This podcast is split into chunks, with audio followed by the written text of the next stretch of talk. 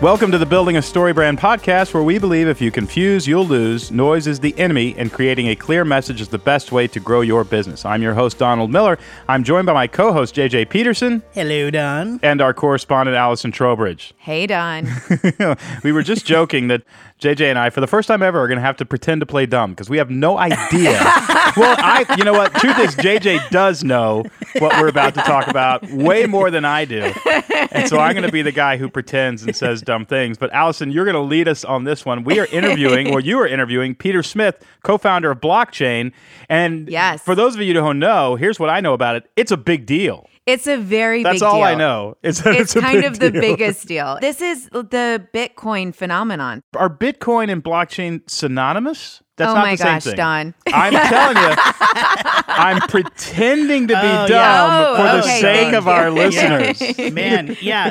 Could you explain it for Don? Because I totally understand it. If you could just I explain know it for exactly him. what it is. It's a franchise restaurant like Applebee's, and you exactly. get blockchain. It's more like Chili's. More yeah. Um, like- no, so Bitcoin is a type of digital currency. So when you hear a term, I know that. Okay, Oh, I know okay. that. Okay, But so- what is blockchain? blockchain is the decentralized ledger that Bitcoin runs on. So if you think about a cryptocurrency, the only reason why we can have a digital currency is because there's some sort of tracking mechanism that can never ever be altered. And so that way when I give JJ a Bitcoin, that is tracked permanently forever across everywhere, cannot In be changed multiple or- places. Right. And so then JJ can't then pretend to duplicate that. It's only one thing that exists in, in one place tracked everywhere. I would actually say this is equivalent of, you know, X many number of years ago when ATMs came on the scene. There was this tension of like, wait, why am I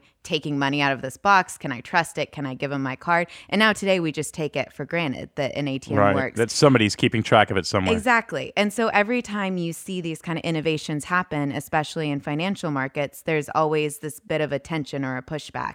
It's just such exciting technology. It's I love seeing where the world is moving and Peter's one of the people who's very much sitting at the forefront of all of this and Yeah. has been successful beyond what we can imagine in what he's done. Let's actually talk about that to pique everybody's interest of why we're actually covering blockchain. One is uh, we believe, and Ali, I think you believe, it's the future of business. It's the future of commerce. It's all going to go this direction. And so this is kind of an introduction for all of us. But also, just as an interesting story, Peter Smith is now worth billions and billions and billions of dollars. What is blockchain worth, do you think? It's not gone public or anything like that. Nobody's bought it. What's it worth? I think it will go public. They've done the largest fundraise in British history. So I don't want to misquote the numbers, but I think they just raised another 50 million for it. I'll put it this way, Peter's investors are very very very happy with the the outcome of the company. Yeah. And the cryptocurrency space is really fascinating right now. We saw at the what was worth a few years ago in the tens and then hundreds of dollars a single bitcoin at the end of december was worth about $18000 per bitcoin. So it's a very volatile market right now because it's a little bit of this kind of gold rush feeling of everybody is coming into the market and getting very excited about it and about the opportunities But you do see big dips, which means Bitcoin's going on sale. You see that. It's not like it's too late to get in if you want to take those kinds of risks. Right, exactly. And Peter gets into that a bit in our interview about that volatility and actually that that's quite a normal thing as far as markets are concerned. But Bitcoin is just one currency amongst hundreds. So you have kind of the leading currencies you hear about the most are Bitcoin or Ethereum is another leading one, or Litecoin, or one called Ripple. And they all are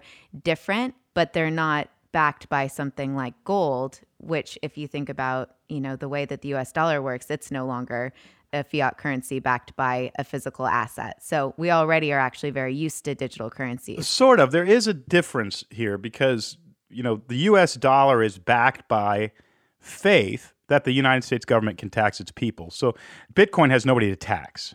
So there's a yawning chasm in terms of dependability between the United States currency or Chinese currency and Bitcoin currency. What's interesting about it is that so many people are moving into it with the faith as though, you know, because we hear this all the time. Well, you know, there's not really gold to back up the US dollar. No, but there's 300 million people that you can take money from at any given point. Yeah. Yeah, and, absolutely. And throw them in jail if they don't give you the money. That's why there's faith in the United States currency. But with Bitcoin, that's not there. And yet it's still working. And that's why I think people are actually excited about it and kind of timid, you know, about it. And it's why it's so exciting right now, just as an institution. I mean, what's fun about if you download Peter's app, the blockchain app, you can actually look up in your city what cafes or restaurants accept Bitcoin. And you can, That's pretty if neat. you wanted to, walk in and buy a cup of coffee with Bitcoin on your phone. It's kind of like using Apple Pay. So, you know, we're at the very, very, very early days of what this will make possible. And I just think it's really fun. And it's fun to move outside of the traditional markets where it's all owned or backed by governments and into this more decentralized model. It's completely fascinating. We get into more of it in the interview, but This guy sounds amazing, and he's going to be able Yeah. to explain it Maybe a lot little bit more- better than we can. Well, I think you've done a fantastic job, but it's so funny that we're sitting here armchair quarterbacking about it when we've got the Oh, interview. completely, completely. Although we do have one resident expert on Bitcoin, That's Mr. right. JJ Peterson. Peterson is our is our I mean- uh, canary in the coal mine. I did actually. So, a friend of mine who got in very early recently retired when he turned 40, just off of his Bitcoin investments. I believe it. And travels the world. Like now he's created a personal brand and travels the world based on his Bitcoin. And he started pitching it to all of us and just saying, look, you have to get in. And so he would make everybody, like on his Facebook page, watch a documentary. And then you had to answer a very specific question from the documentary. And if you did, he would give you an eighth of a Bitcoin. What? And so that's how it What? started. And so I was That's like, okay. I need to, because he so badly wanted people. He was like, That's a that's me, an this is evangelist. That's a yeah. Bitcoin Yeah. Oh, evangelist. Oh, 100%. also a good friend because he was right. And also Yeah, a smart exactly. business move because you're trying to get everybody else in, which only makes Yeah. your standing more solid. Exactly. So I put a little bit in, and it's been just a wild ride to watch it go up and down. I mean, I started with about seven hundred and fifty dollars. So when I say a little, I was just like, okay, I'm going to start there. And at one point, I think I got up to about eighteen hundred dollars on that same 750 then it dropped all the way down to below 400 for me and now it's back up to like 780 so it's Yeah. been kind of a wild ride and i've been doing it maybe nine months, six to nine Okay. months. So in that six to nine months, that's how wild it, that ride has been. It does seem like though it's the tip of the iceberg. It does seem like it's got one percent of the future investors. I mean, some people say it will go up to, you know, 30, 40,000 a Bitcoin. Some people even, I saw somebody say 100,000, 500,000 a Bitcoin.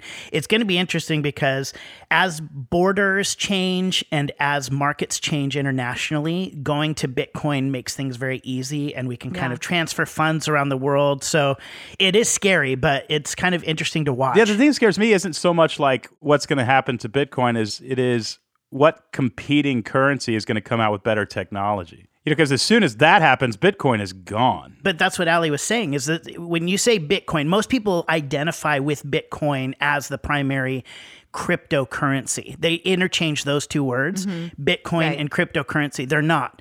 Cryptocurrency can be a whole so I own Bitcoin, but I also own Litecoin. Right. I know So that's what I'm saying. Like Yeah. another one can come up, and as soon as they have some sort of better technology or something we haven't thought of, everybody's going to go to that currency, and that would devalue Bitcoin. I keep going back to the analogy of the early internet and even in the lead up to the dot com bubble. I think there will be a kind of a bubble that happens. And then after that, I think is when things will normalize and we'll see who the real winners and losers are. And it could be that Bitcoin is completely here to stay and is the common currency, or it could be that in 10 years we all use Ethereum or we all use something completely different. You know, I think there's still a lot yet to be seen as far as how it plays out but it is you know traditional market principles where the more people that enter the market and the network effect of people all using this currency creates more value so it's just super fun to be a part of it and to watch it and It is. It's really neat. yeah it's so I fun think the neatest aspect of it, which is also partly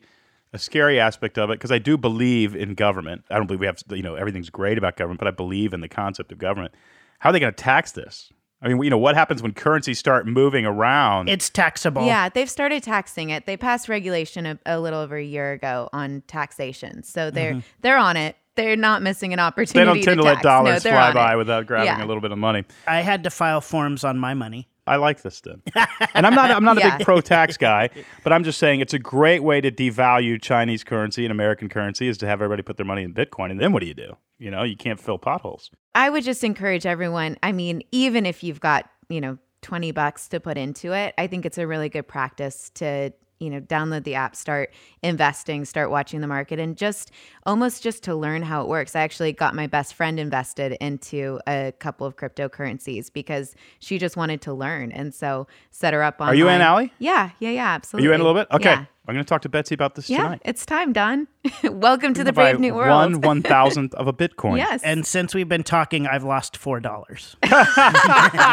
Probably because we've been talking, you've lost four dollars.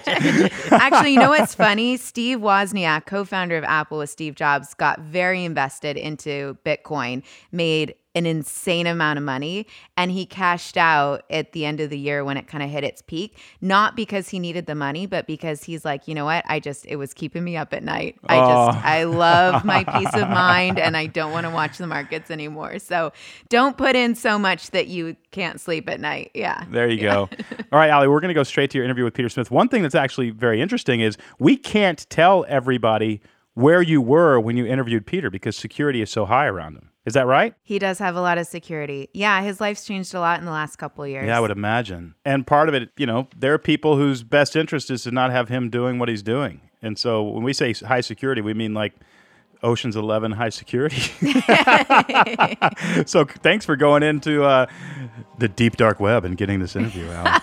How can I make this more dramatic than it actually is? Peter's one of my favorite people in the world. It was Yeah. totally a pleasure. Yeah, and he's so smart. I learned a lot. Obviously, and as are you. Okay, let's listen to this interview uh, conversation with Ali and Peter Smith.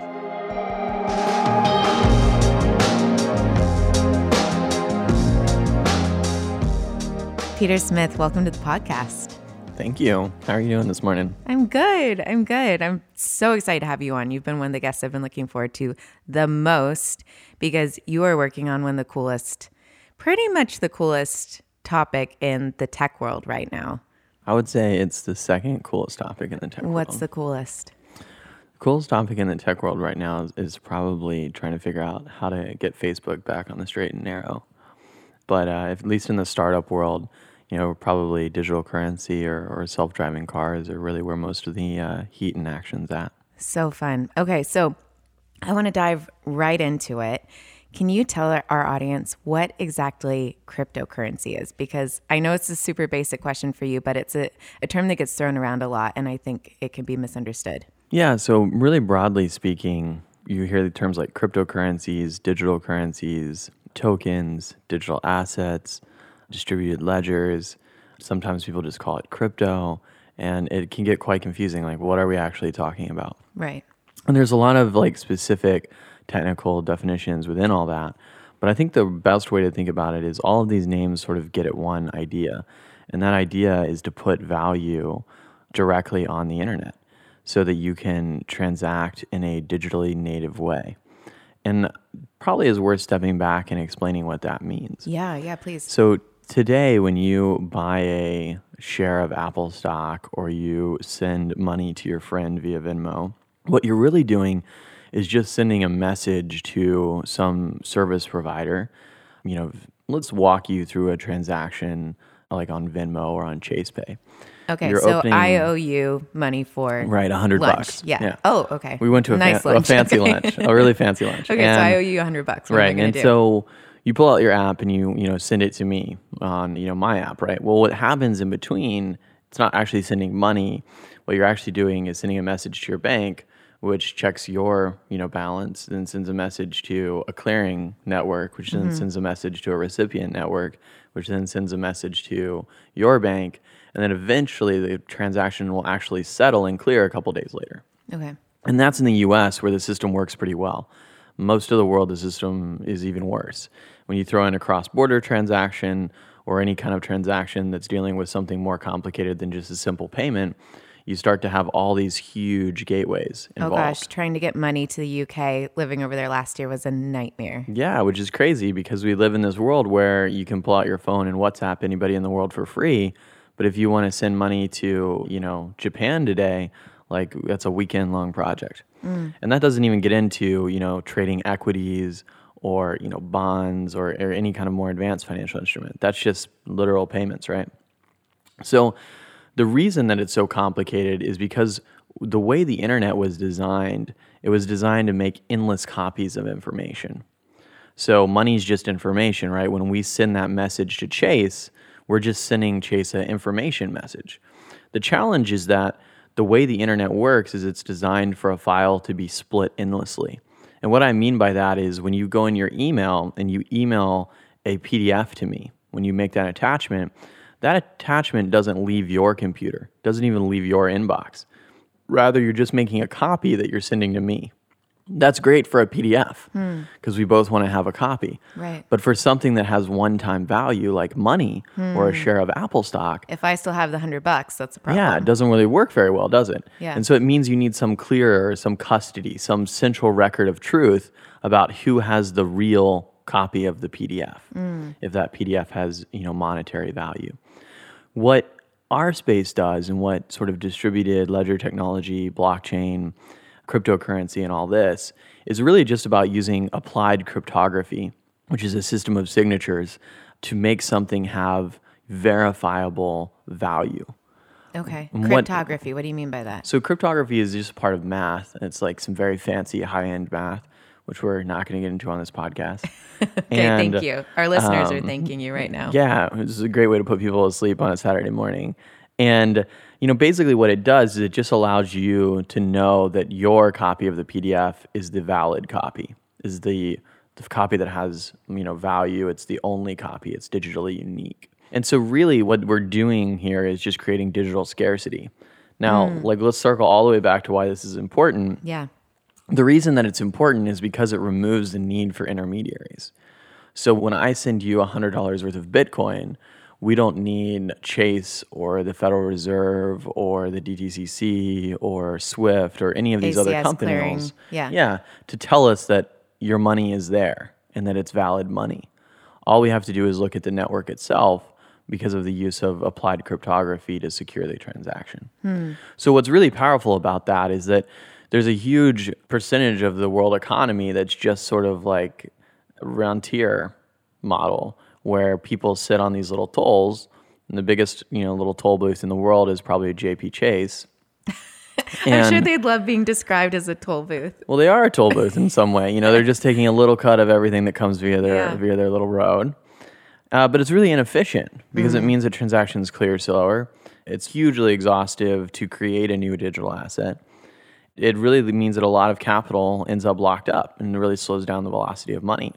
So, you know, what's exciting about the whole token, digital currency, digital asset, crypto space is this idea that we're going to be able to send money around the world and not just money, but anything of financial value, anything of verifiable value across the world as quickly as you send a WhatsApp message. And that's what's really powerful about the underlying idea. And it's also not just about how fast it is to send things, but it is about how fast it is to issue assets. So today, if you want to create an asset that's easily tradable, it's a really exhaustive process. And something that we talk about in tech a lot is how there's fewer and fewer and fewer IPOs every year. What people don't realize is there's actually fewer and fewer equities every year. Mm, so the peak of equities was probably like 20 years ago, right? And so there's less and less equities, which is bad for the economy because it means there's less and less velocity around financial assets. And when equities do come to market, they're more and more and more mature, which means there's less upside left for the average investor. So Spotify is a great example of this. You know, Spotify went public. It was very difficult for them to go public. 25 billion valuation. There's Yeah. not a lot of upside left on that stock Yeah. Uh, Um, look at Facebook's IPO, right? compared to yeah or even like you go one generation back and you look at google Yeah. or even further back and you look at amazon you know if you're a investor in amazon's ipo you know, you've made a huge amount of money but the way that it's been trending because it's gotten harder and harder to issue these assets projects are doing it later and later and later and there's less upside left for the individual investor mm. The stuff that we're doing around digital assets makes it really easy to issue an asset. In fact, it probably makes it too easy to issue an asset. What do you mean? Well, you know, now, you know, like four guys in a room for two weeks can issue their own globally available, globally tradable asset in two weeks. Could you and I just create a currency right now?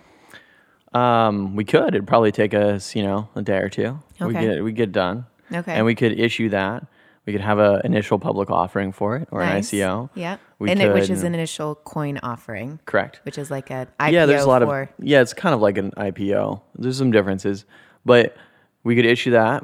People could pay us because they believe in our project or which our they company. obviously would. They obviously would, and that token would be tradable all over the world. You know, within a couple days, which you know is kind of amazing. It is. You know, it's like really shocking. yeah. and one of the ways that this whole system works together in a way that's kind of interesting is when you think about it, you also need those fast, sort of global ubiquitous payment rails for this to work. Because, you know, if you could issue assets but no one could buy them, it'd be pretty pointless. Also true. Yeah. And so, you know, it's kind of powerful that sitting in your lunch break, you can invest $15 into a project half a world away. Hmm. And the cost that it will cost you to invest in that project is like two cents, right? Yeah. You can't even invest 15 bucks into stock market in a practical way, hmm. much less 15 bucks into an early stage, you know, project half the world away in five minutes. So that idea is really powerful. So I think everyone in the audience is really excited right now about the Peter Alley token that's going to be issued. So let's talk a little bit about the actual currencies. Um, obviously, most people have heard about Bitcoin, but I think it can be maybe people don't have context for what that is or is it a safe investment? The markets have been super volatile. And then you hear about all these other currencies like Ethereum and Litecoin and Ripple. And can you talk to me a little bit about these currencies and why Bitcoin was the first and give us a little bit of a history lesson on how those developed? So Bitcoin was the first digital currency to work, but is by far not the first attempt. Really? Yeah, one of the common sort of misunderstandings about the space is that Bitcoin kind of like arrived as a lightning bolt down from the gods. Hmm. It was like boom.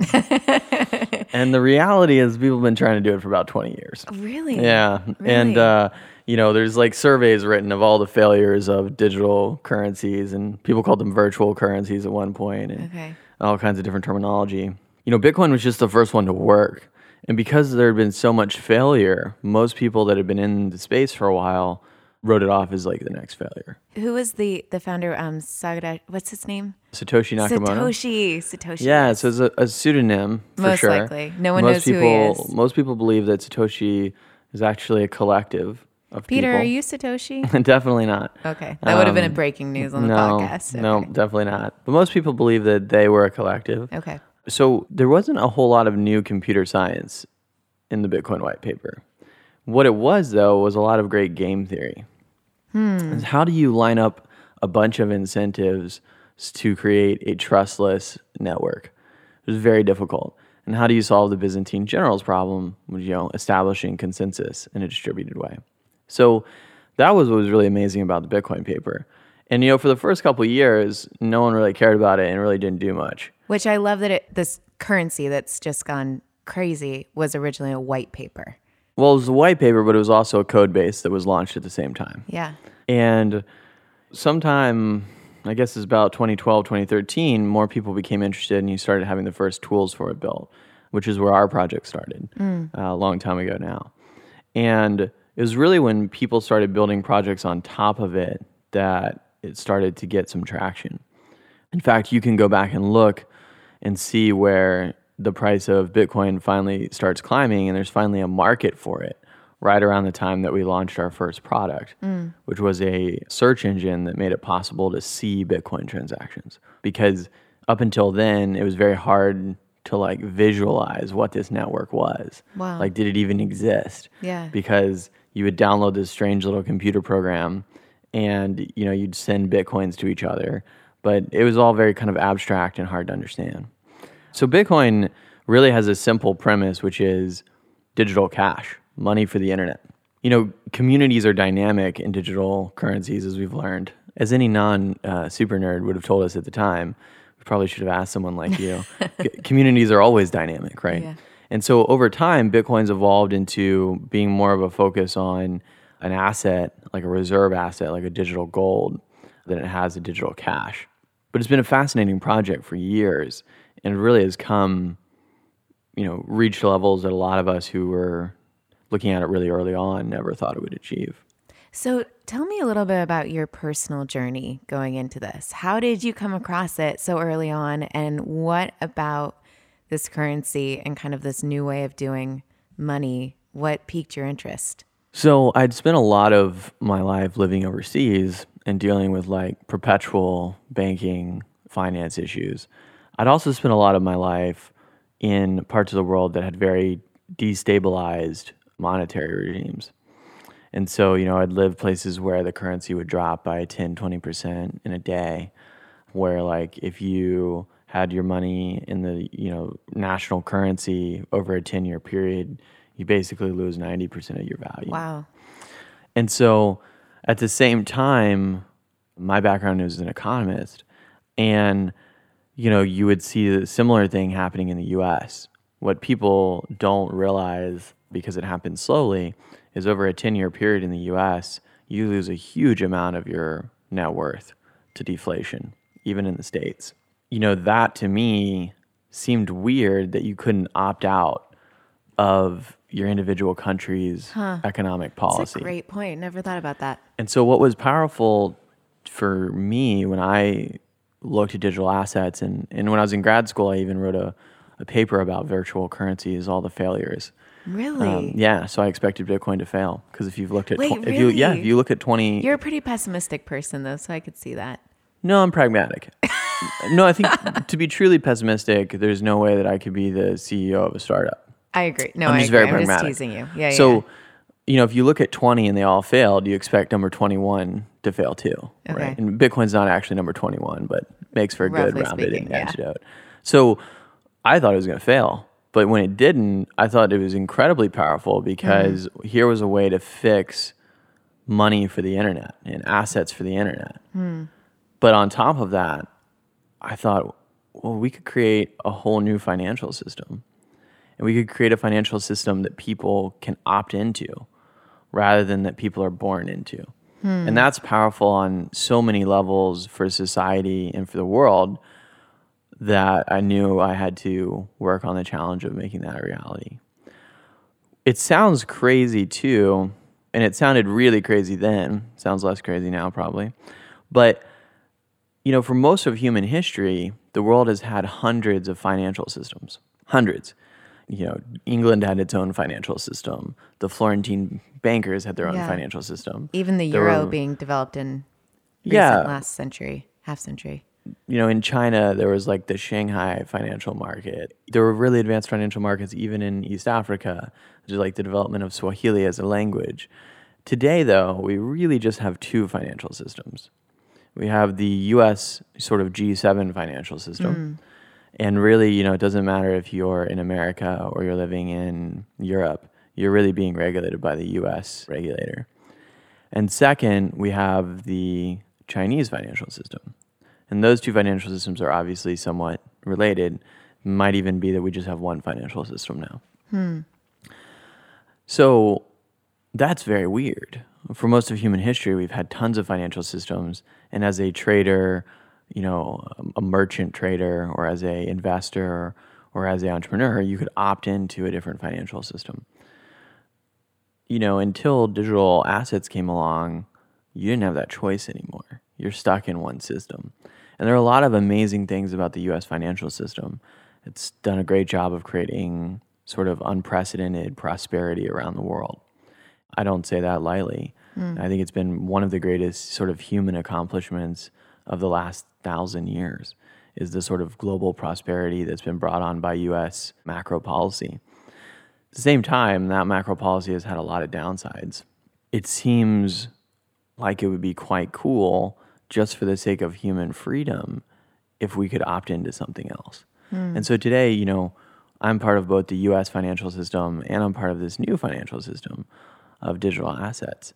And so to come all the way back around to your opening question, you know, you asked what is a cryptocurrency or digital currency. To me, it's really any asset that was meant from day one to live on the internet that's part of this new financial ecosystem that we're all trying to build. And whether you want to call it a digital asset or a token or a crypto or a cryptocurrency is kind of irrelevant to me. And quite frankly, irrelevant. One of the reasons it's irrelevant to me is because we have such a large user base around the world that, you know, when I go to Japan and talk to our users there, I talk about virtual currencies. Oh, interesting. When I go to Russia, I talk about something else. When I'm in the States, I talk about cryptocurrency. When I'm in Europe, I talk about digital currency. So people call it different things in different parts of the world, but what it's really about is money and assets for the internet. wow. And it's about creating a new financial system. So I'm curious if you can explain a little bit of the volatility in the market. Because I think that's, I mean, part of why it's been covered so much in the news this last year is just because of the immense value that Bitcoin suddenly generated. So it went from, I mean, in end of December, early January, it was up to almost twenty thousand dollars per Bitcoin, which I'm I'm not even going to talk about how bummed I am that I didn't invest as I had planned to about a year ago, but that's okay. That's a separate. That's Allie's it's, regrets. uh, it's particularly different- embarrassing for everyone that knows me well that didn't buy Bitcoin earlier. Okay, Uh, but I was in grad school and I was like, I'm not going to be. Look, I had my reasons. You know, I'll process that later. You know, I, I tell people the the best time to buy your digital currency was when you first thought about it, and the second best time is is probably about now. Uh, no. So, so the crypto markets are notoriously volatile. For example, the press loves talking about the volatility, and I think the reason is that it's kind of an easy story to write. It's like this went up, this went down. How crazy is that? Yeah. Woo. Yeah, yeah, yeah. they do really well on a traffic basis. So like, you know, we are in touch with the people that write these stories and like all of CNBC's top traffic stories are all crypto. really? Oh yeah, from last year. No kidding. Yeah, so a lot of these stories get written because they're great for traffic, it sells ads. Well, and it kind of has, I don't know, this aura of being a gold rush, right? Yeah, and you know, in a way that like Uber probably doesn't have because there's no Uber share price that goes up and down by the minute. Right, So, right. you know, I think that's part of it. I think people also have to realize that there's probably stories written every single day about what the stock market does. They're just less interesting because they've been being written for 30 years. Mm. So, as soon as we get bored of digital currency as consumers, there'll be less stories, but the market will still be volatile. So Okay. the reason it's volatile is that it's very early stage.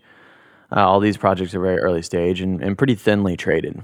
So if you want to do a hundred million dollar trade on a major crypto exchange right now, it's just going to blow the whole order book, right? Really? For sure. Really? So- okay. I'll wait to do that. Trade. wait, wait for. I know you're still planning on making your Bitcoin purchase, but just you know, do it slowly. Don't don't wreck the market for us. I did buy a little. So, you know, that's one issue, right? Yeah. The other thing, and this is, you know, where we kind of stray into the philosophical or academic, is every financial system has a lot of volatility. And what's more important than the volatility is speculation. So people often think about the US system as like this safe financial system. The US system is predominantly speculative. Why? Why? If you look at like the ratio of leverage to real assets, Oh, it's yeah. crazy. If you look at the ratio of like daily trade versus actual assets, also crazy. Hmm. If you look at the derivatives market, insane. the number, the derivatives like value of outstanding derivatives contracts far outpace anything else in finance. And so for a financial system to work, there has to be this healthy degree of, you know, speculation or volatility. Digital currency is just like any other financial system. There's a lot of speculation, a lot of volatility. Now, what makes it different is that it's easier to understand it. So if I go out on the street today and I'm like, hey, guy in front of me at the coffee line, did you know that there's X trillions of dollars of derivatives outstanding over the US dollar? He's going to be like, nope. and I'm going to be like, did you know they swing by XYZ multiple on a daily basis? And he's going to be like, interesting. But if I go up to him, I'm like, hey, have you ever heard of digital currency? He's like, yes. I'm like, how volatile do you think it is? He's like, well, it goes up and down like crazy. It's insane. Yeah. And it's because it's a little easier to understand Yeah. than like a, you know, three way put on the price of oil balanced against, you know, a basket of currencies or something. That's fair. So it doesn't worry me that much actually. The Now, volatility no. doesn't? What Okay. what does worry me is the way that we communicate with consumers as an industry. So we blockchain.com, Which is Peter's company. Which is a we'll firm that I get run. into. Yeah. we're very careful about what assets we add to our consumer product. We want to make sure that they're stable from a technical perspective, that they're solid, that they have really vibrant communities, and that they're going to be around a long time. There's a lot of companies who are a lot less thoughtful about what they add to their platforms. And I think that over time, that will result in a lot of consumer losses and we'll have consumer protection issues. Mm. But at the same time, I often struggle with balancing that view with this view that the genesis of our company was really being the first people that helped average humans hold on to bitcoins. Mm. And back then, Bitcoin was, of course, very speculative and early stage and, And almost impossible to buy. and almost impossible to get your hands on. Yeah.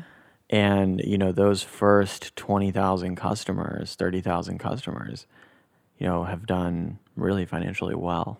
Would be a, would be an under, would be- understatement of the- would be an understatement, Yes. right? Yeah. You know, there's probably we've probably helped more people become millionaires than any other company, That's incredible. uh, at least in modern history. wow. So, you know, you got to balance like giving your customers upside via the value that they can be created versus, you know, helping them avoid scams and shady stuff and Right, all right. kinds of stuff. So for someone listening to this podcast who's, you know, look, if you invested in Bitcoin three years ago, you're doing pretty well. But for someone just kind of coming into this, do you feel like we're still early stage or has it peaked or is it so, it yeah, it really depends how you look at it and what you think the total market size is. I haven't run this lately, so who knows if it's still true. But for most of the whole time I've been in digital currency, if you bought digital currency and just held on to it for one year, you wouldn't lose money. Even if you bought it like a market peak, if you just hold Right, on to it for a year, you'll be fine. The mistake people make is they get in when it's really hot, they buy high, and then it slides and they panic and they sell. which is the opposite of the conventional wisdom of investing? Correct. So we really, you know, whatever you put into digital currency, this comes back to that volatility question. You've got to be prepared to hold the position a long time. Yeah. If you're making an investment into digital currency, you have to be investing an amount of money that you're comfortable holding there for, you know, two, three, four years. So that comes back to like total market size and, you know, is it pointless to invest in digital currencies now? And I think that, you know, we've done a pretty good job of creating this like little niche alternative financial system. Around the world, though, there's relatively few digital currency users. My guess is, you know, we're in the t- low tens of millions. Mm. And on top of that, you know, the market cap's like somewhere between 200 and 300 bill right now, Yeah. which means we're at 0.3% of the size of the normal financial system. Wow. So I think there's still a long way to go. Yeah. And you can metric that against like people will compare the market cap of gold to the market cap of Bitcoin or like all these kind of cross comparisons. I think that a lot of that misses the point because history is it's very unusual for there to be an exact replication of anything.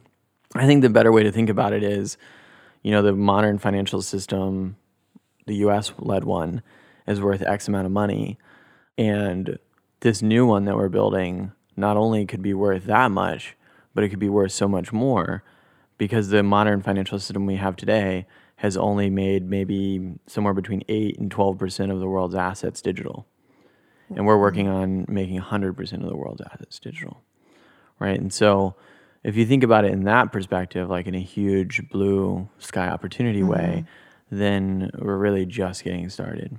What would you say to someone who questions it because it's not like a fiat backed currency? Oh, you mean it's not government backed? Yeah. Or even breaking it down further, there's, we kind of have this sense that like a currency is backed by gold or backed by a real asset, which Well, the, like the U.S. currency the is backed anymore. by the U.S. military and their ability to collect taxes. Like that's and really what people will pay for a dollar. That's ultimately what it comes down to. I think that people were used to the government providing a lot of services that they no longer provide. So, a great example is one of the core functions of government in America, certainly more so than financial regulation or even having a military. But the first real, consistent, full time service provided by the US government was postal service, hmm.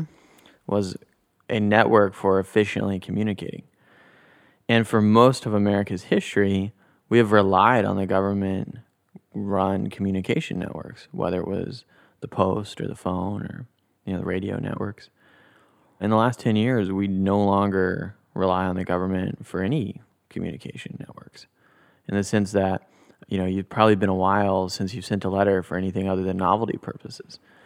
Like today, when you want to communicate, you pull out your privately manufactured phone and send a message on a privately developed, privately owned, privately run, you know, network, probably you know via WhatsApp. Yeah. So the idea that like we'll switch from relying on government, you know, service provision to service provision from decentralized communities or companies is is not as crazy to me as some people think it is. It's a great analogy. I'll be back with the rest of Allison's interview with Peter Smith in just a moment. If you are looking to come to a StoryBrand marketing workshop, we have one coming up in Seattle, Washington. It's at the end of July, and we would love for you to be there. We only have 60 seats for the live workshop, and so you're going to want to register now. Go to storybrand.com and register. When you come to the StoryBrand Marketing Workshop, we will help you clarify your message, taking you through the seven part framework. If you've read the book or heard about it, but you just need to get away and get it all done in a weekend because you know that's going to get you a big return on your investment, we're going to do that. And then Tuesday, the second day at about noon, we're going to turn a corner and we're going to actually create the StoryBrand Marketing Roadmap. That is, we're going to wireframe your website. We're going to come up with a lead generating PDF, help you capture email addresses. We're going to help you write some emails that actually get a return on your investment. The difference with this workshop is it's not all philosophy, it's not all idealism. We actually make practical tools that get you a return on your investment. And we really want for you to get your entire investment that is, the price of the workshop, your flight, your hotel back because of the collateral that you create at the workshop. That's what makes this workshop so very, very different. If you need to clarify your message, you'll want to register today. Again, go to storybrand.com, find the Seattle workshop, and register today. We'll see you in Seattle, Washington soon.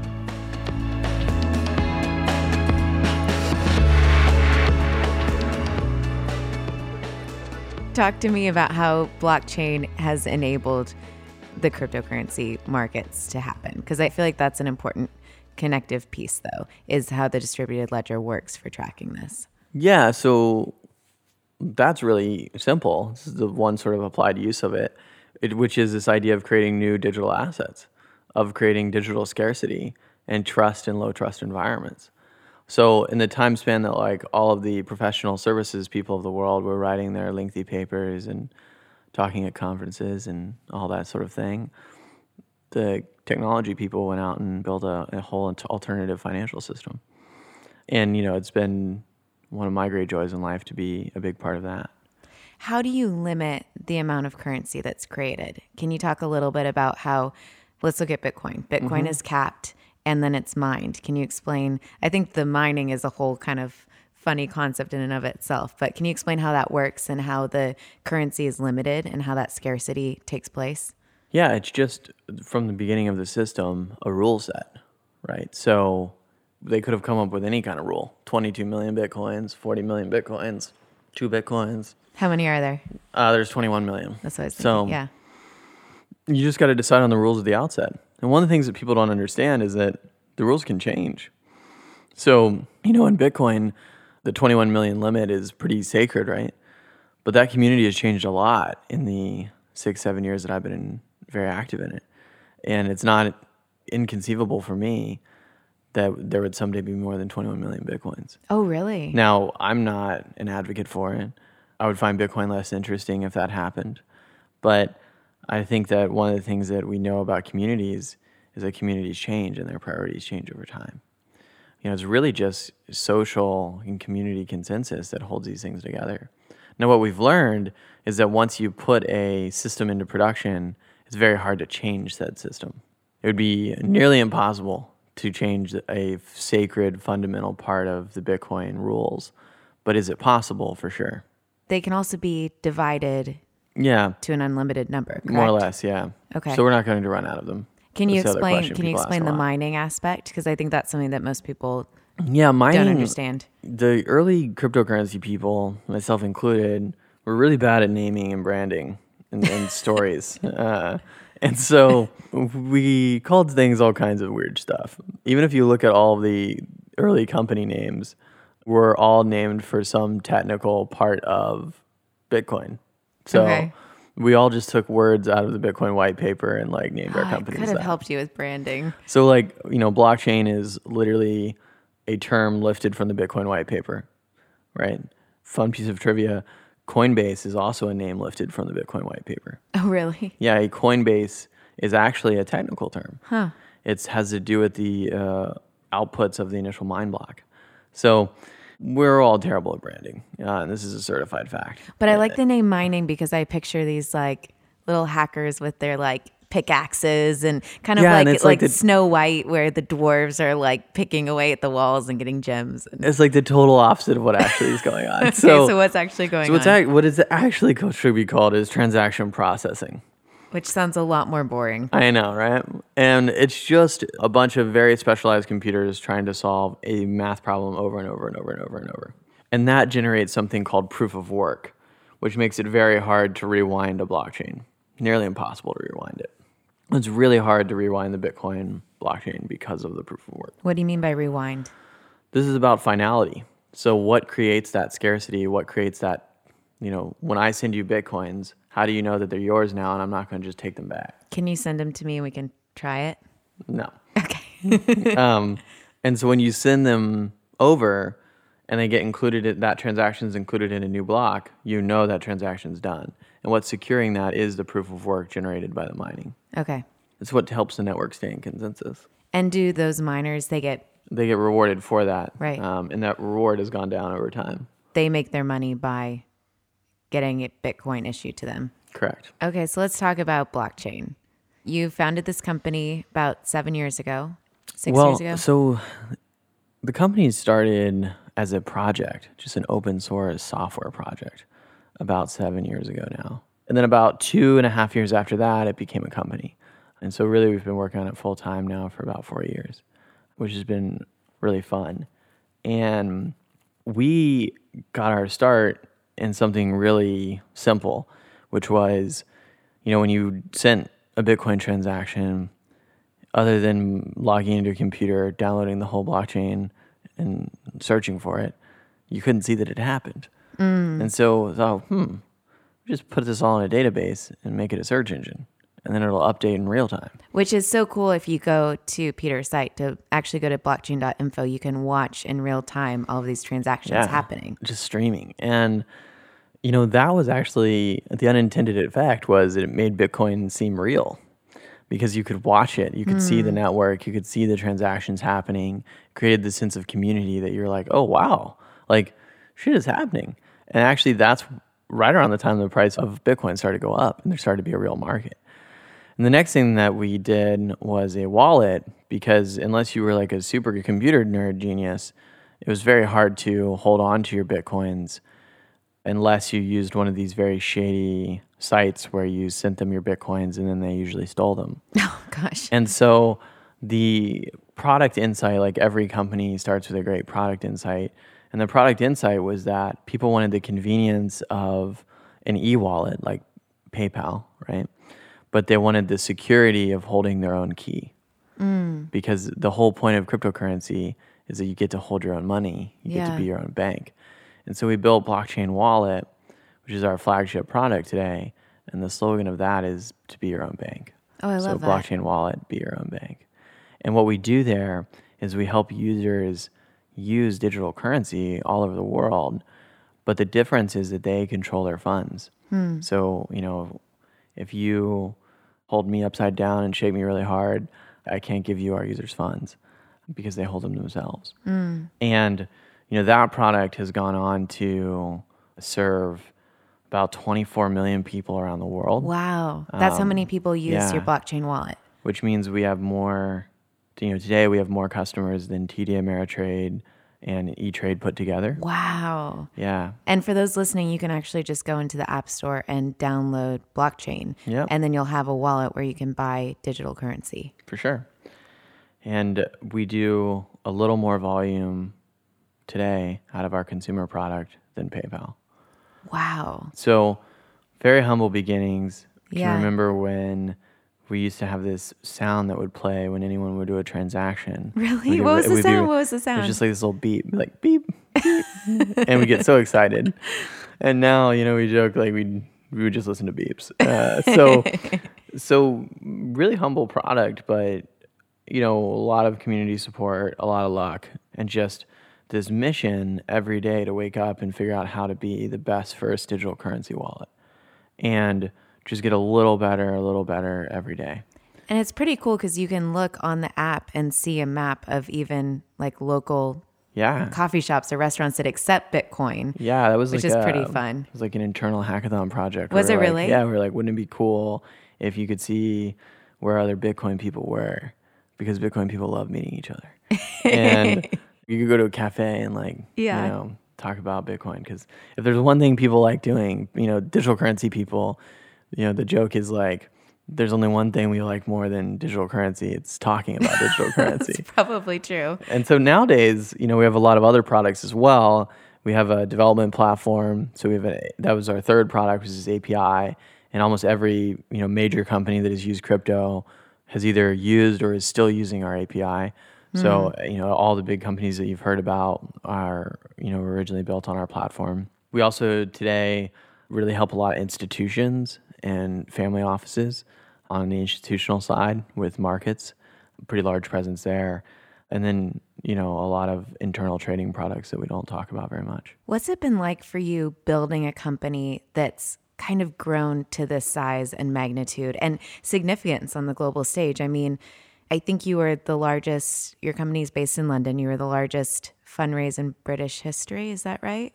Yeah, so we were like the largest first outside round I in European history. David Cameron came to your office opening. You've got Yeah. some pretty famous investors Yeah. um, that like kite surfing. Yeah, Richard Branson.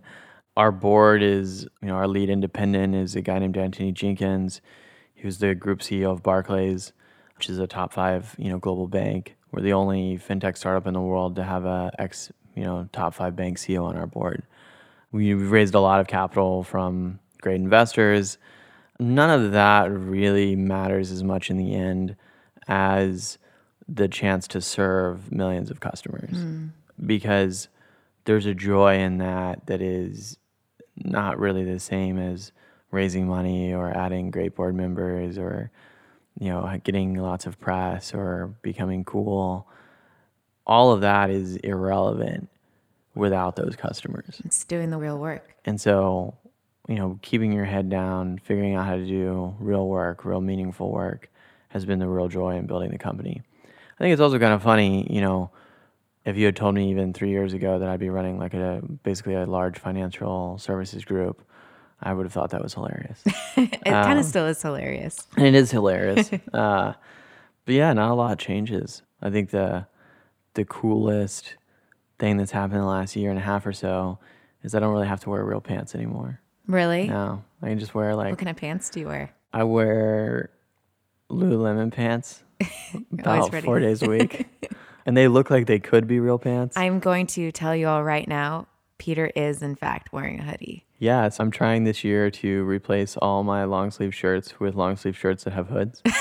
um, they're not like hoodies; they're more just like shirts with hoods. I'm not going to say you're fitting a stereotype, but And then you know, if anyone's listening, and you have suggestions of pants that look like real pants, oh, but are kind of more like sweatpants. but are more like comfort yeah. driven, just you know, tweet at me. one, one more Peter on Twitter, or send me an email. It's just peter at blockchain.com. And send Peter your pant suggestions. Pant suggestions and book suggestions is what I really appreciate. yeah, book life. suggestions are great. What have you been reading lately? I just finished a really good book. Two recommendations actually.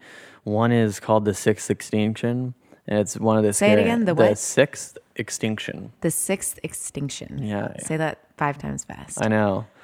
I felt like they should have titled the book Extinction Number Six. yeah, yeah, yeah. That's But all anyway, right. the sixth extinction is is scary, but a really worthwhile read. And then the other book that I read recently that I really really enjoyed is the biography of um, Leonardo da Vinci. oh, that sounds interesting. Yeah. What'd you like about it? Well, I think Isaacson's a great writer. You know him as well, right?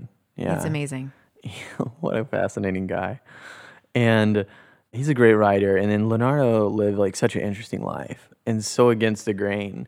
And I think it's a great reminder that big ideas, when they come up, are big ideas for a reason. It's because no one thinks you're right. Hmm. And, you know, it's really easy in retrospect. Like, for example, people are like, well, of course the earth is round. Or like, of course digital currency is an interesting idea hmm. but it's never very obvious at the time No. of discovery.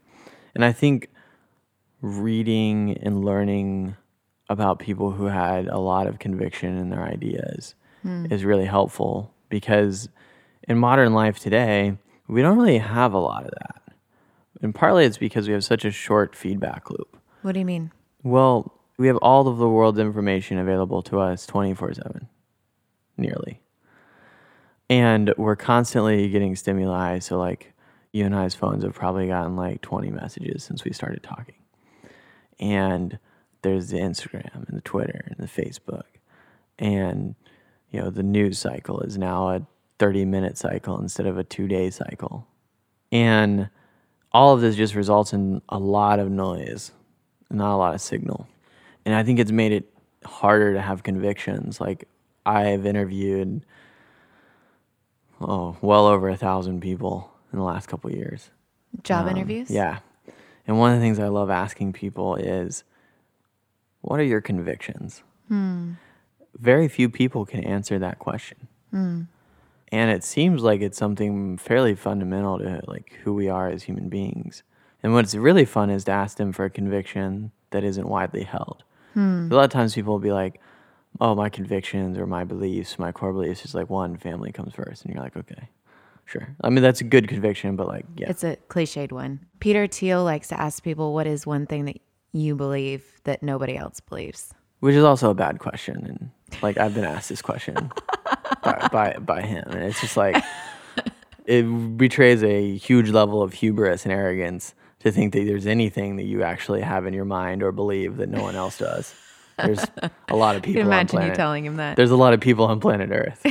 Um, so you got to be a pretty special human to have some thoughts that nobody else has ever had.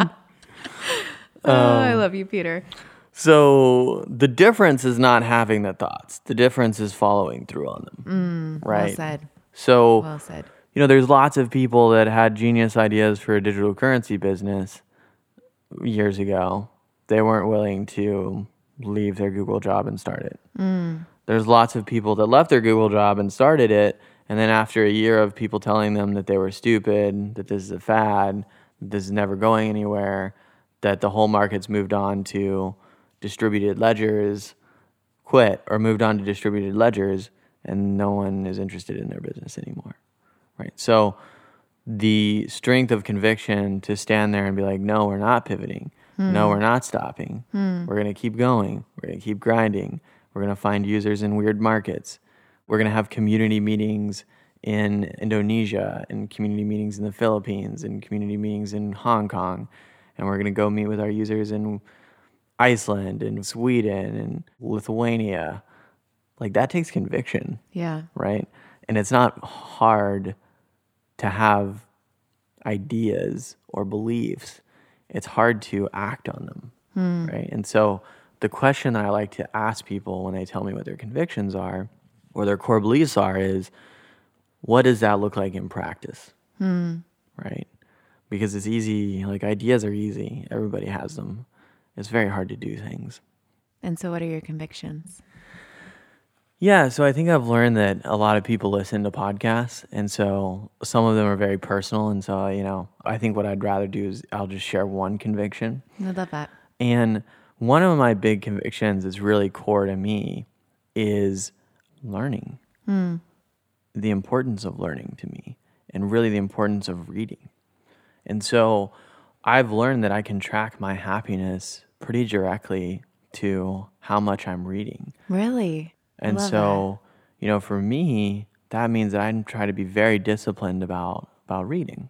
And so I read, you know, somewhere between, you know, 55 and 70 ish books a year, which is a, a big time commitment. Yeah. Um, even if you read fast. And, you know, an ideal day for me either, you know, has 30 minutes of reading when I first wake up. I love to read biographies of people and companies and cultures, but like stories of history when I wake up in the morning. It gives you a great sense of perspective. Mm. And then I just, I love to always be reading something, always learning. So, one of the habits that I've recently started doing is actually having books on my phone. Mm. And the reason is, for better or worse, your phone's always with you. And, you know, your book might not always be with you. And your Kindle might not always be with you.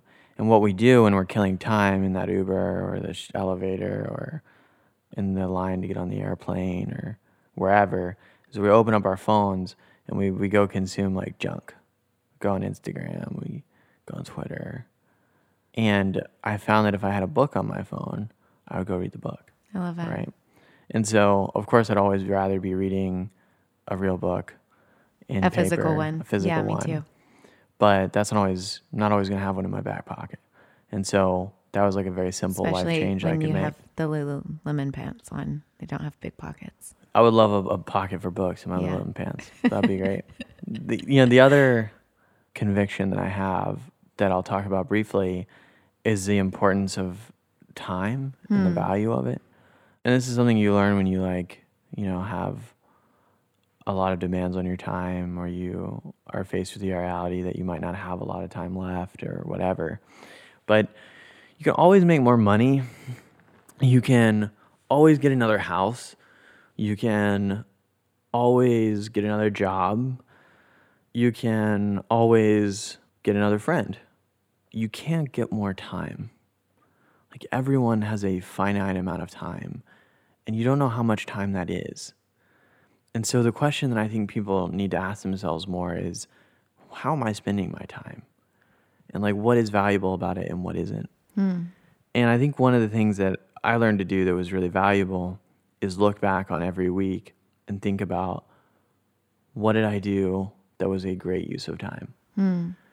And then in the next week, try to do more of that, right? Because it's really easy to end up spending a lot of time on stuff that isn't very valuable. And so I think it's really key because otherwise you can end up sort of just like living life in a way that you're not really proud of.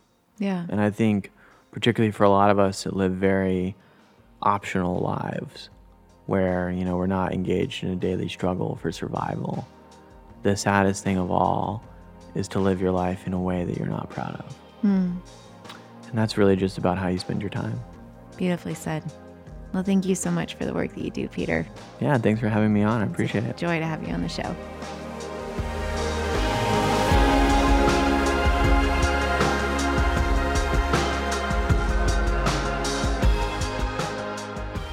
Allie, that was fascinating. Right? Are you converted? Are you a believer? I'm a believer in him. How do you Yeah. invest in him? How do I put Bitcoin I in know. him? I'm not kidding. Peter is probably the smartest person I've ever met. Obviously, that's just really. None taken. After JJ, after JJ, I forgot to Wait a qualify second. it. Now I'm After getting my JJ. feelings. just great job, Allie. Part of the reason that we brought you on is you just have this incredible network of friends. So thanks for uh, giving us access to these incredible people that you know. But that was a wonderful, wonderful interview. Next week, we keep going. We're going to talk about workspace. We're actually going to talk about the physical space that you work in.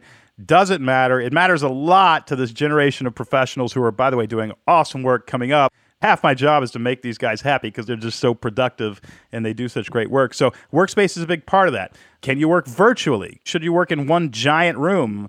Should there be a living room? Should you have exercise equipment? All the basic stuff that I think is going to surprise you. We interviewed Bryan Miles of Belay Solutions, who wrote a book called Virtual Culture, and also Jacob Morgan, who wrote a book called Employee Experience Advantage. And they have actually differing views, a lot in common, but differing views on the workplace. So if you've been wondering about what your workplace should be like, or if you're getting tired of your office, you're ready to move and try something new, this is going to be inspiring for you. Here's a little clip of my conversation with Jacob Morgan, one of next week's guests.